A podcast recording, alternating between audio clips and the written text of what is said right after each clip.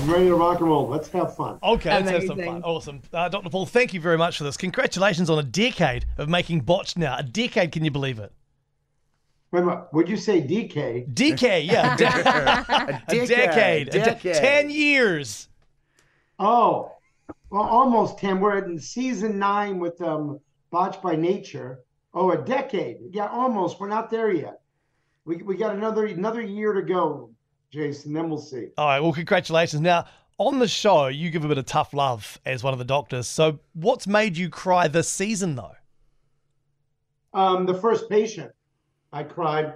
I actually just cried in an interview on Friday. As a matter of fact, um, imagine being a father, which you probably are, and 21 year old girl comes in, was involved in a motor vehicle accident, uh, hit by a drunk driver. The driver was killed. She's right behind the driver. She has a forever traumatic brain injury. She'll never be the same. And she's just about to lose her eye. And so, you know, I have a baby girl now. I'm a girl dad. She's three years old, Mm. even though I have, you know, boys, and it just hits you. I've become, even though I give tough love throughout the whole series, because I am that way, but I'm also very sensitive. Yeah. The other guy, Dubrow, he's just a friggin' comedian. but that must be that's the hard thing about what you do on the on the one side you have these incredibly emotional experiences but you have the ability to help people as well which must be pretty cool Well, listen, this show has given us the opportunity to do so many things. One, help people, one that couldn't afford it or didn't know that they could get help. Um, patients all over the world now, not just you know the United States. Uh, two, we educate. Three, we honed our skills because starting, you know, I've always been a you know a, a pretty good revision specialist, even though I do first time surgery. But when you do that many complicated surgeries, the impossible becomes doable. Wow. How much has the game changed? You've been doing it a long time, and we're seeing um, plastic surgery slipping into the mainstream and probably more monkeys in the game. Are you seeing more botched jobs than ever before? You know, I think patients are becoming more educated, and I think doctors maybe are a little afraid to do a botched job, shall we say? Mm. So I do see pretty decent surgery. I think, for example, a nose that was done 20 years ago, when it starts to fall apart, then we start seeing them. But you know, I'm not seeing an increase. But what I am seeing an increase in is a few things. One, Botox and fillers is like makeup. Hmm. It's that common.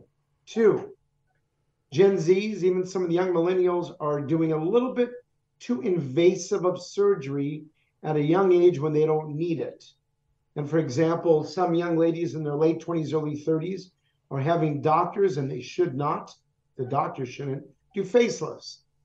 And then you're getting big, ugly scars, and they're, you know, ruining them. So that's a negative.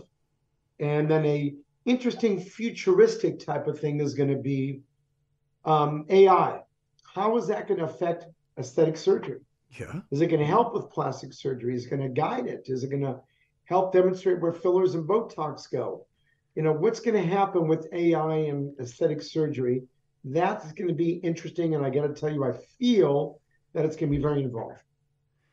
Um, I've noticed uh, you're an interesting character because you're in a world that you're surrounded by people getting plastic surgery. And I'm no expert, but you look pretty natural. Have you resisted the temptation or are you just um, the doctors you choose very good? No, I've had plastic surgery. Have you? I've had my nose done a bunch of times because I had complications. I'd had a, you know, my a little little neck tightening, a little lower face. Mm, yeah. Down the goal, if you do good work, because I'm 61, Oh, okay. um, you know, I, and so um, the goal is to do have natural plastic surgery, um, and go to a darn good surgeon. Mm. That's so important. All right. So, Board certified, trained, great aesthetics, great eye, um, because they, they they can be a great technician, but if they have the weird eye or they like a fake look, that's not good. Mm. So they have to have a good eye and good hands. we, look we know where this is going Yeah. because sam's wanting your Oh, yeah. expert eye today get up close to that zoom sam Where, where do you, I'm, 40, I'm nearly 43, and uh, where, where, do you, where do you reckon you'd start with this mush?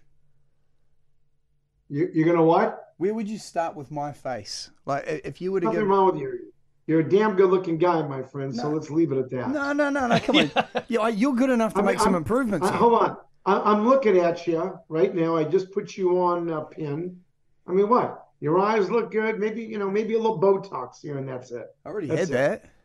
Up the, do- up the dose. Up the dose. Pretty recently, I mean, actually. you know, I mean, I mean, you look pretty fit, so that's it. I mean, you know, just keep doing what you're doing. Oh, yeah, I appreciate that. That's kind. That's very kind of you. maybe, maybe you, you know, maybe cut down the tea a little bit because you're losing hair. You know, maybe, maybe a little bit t- testosterone. Maybe we got to cut that down. You've really nailed him. You're cutting him without without the scalpel. In the multi, uh, multi-billion dollar world of plastic surgery, beauty is the eye of the beholder, or is it? For some patients, their quest for ultimate perfection ends in disaster, and that's where people like Dr. Paul can help on Botched. You're amazing. Congrats on everything, and thanks so much for your time. Thanks, guys. You guys take care.